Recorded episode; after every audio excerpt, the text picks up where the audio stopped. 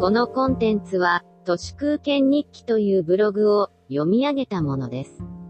2020年11月15日日曜日、すべての人が何らかの檻に入れられています。でも扉の鍵はいつも開いているのです。ジョージ・ルーカス、見たいものだけ見ていると、人は得てして己が何らかの檻に入れられてしまっていることを忘れてしまいます。特にこの10年は SNS が浸透して、より一層、がんじがらめの不自由さが自覚できなくなっているように思います。人は、義務教育で、国民国家の檻へと本格的に投獄されてしまいますが、幼稚園や保育園などからもうかなり、落ち着きのない子供を矯正するシステムだったりします。社会人という一生涯投げ入れられる檻の中で、従順さを刷り込まれるのです。教育制度などはインターネット以前の古臭い国民軍の残滓でしかなく、惰性で続いているだけのものです。子供をクラスに閉じ込め、檻の中こそが全ての世界だと信じ込ませます。社会人とは、檻の中こそが世界だと信じるもの、のことです。それはつまり、檻の中に入れられているという自覚そのものがありません。小林恵理子さんの、家族、捨ててもいいですか?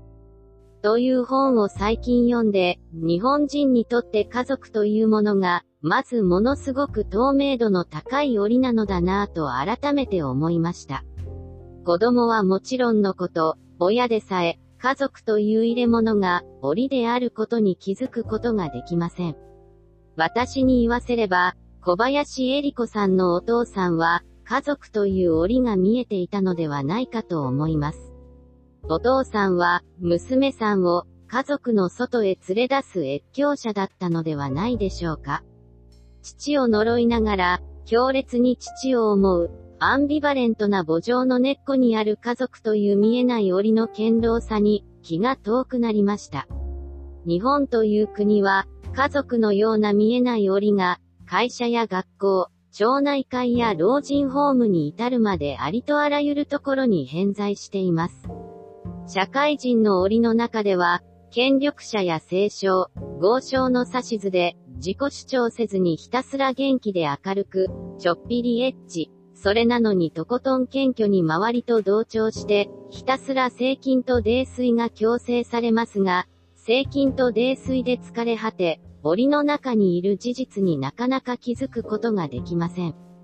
この檻の秩序を機能させる麻薬こそがアルコールではないかと思います。お酒は権力者や政商、豪商にとっては、檻の存在を見えないものにして、檻を打ち壊そうとする反逆のエネルギーを鎮める効果があるのだと思います。ややこしいのは、檻の中にいるのだという前提に気づかないことには、その檻に実は鍵がかかっていないという真実にたどり着けない、ということです。見たいものしか見ない、知りたいことしか知ろうとしない、視野狭窄に陥ると、前提条件から世界認識そのものを間違えてしまいます。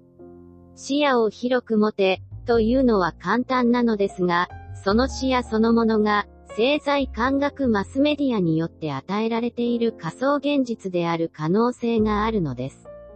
都市空間日記とは、要するに檻の中にいることに気づいて、鍵のかかっていないことに気づき、まんまと外へ出ようよ、というメッセージです。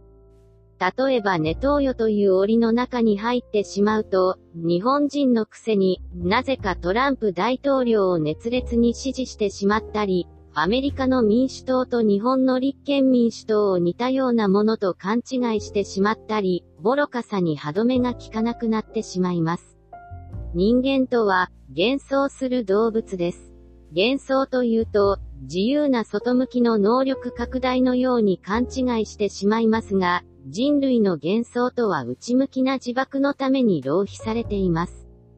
世界とは鍵の壊れた檻の外に広がっているものです。そのことに気づいた人から、楽しく自由に生きられるのではないかと思います。以上、本日も最後まで、誠にありがとうございました。人の行く裏に道あり花の山。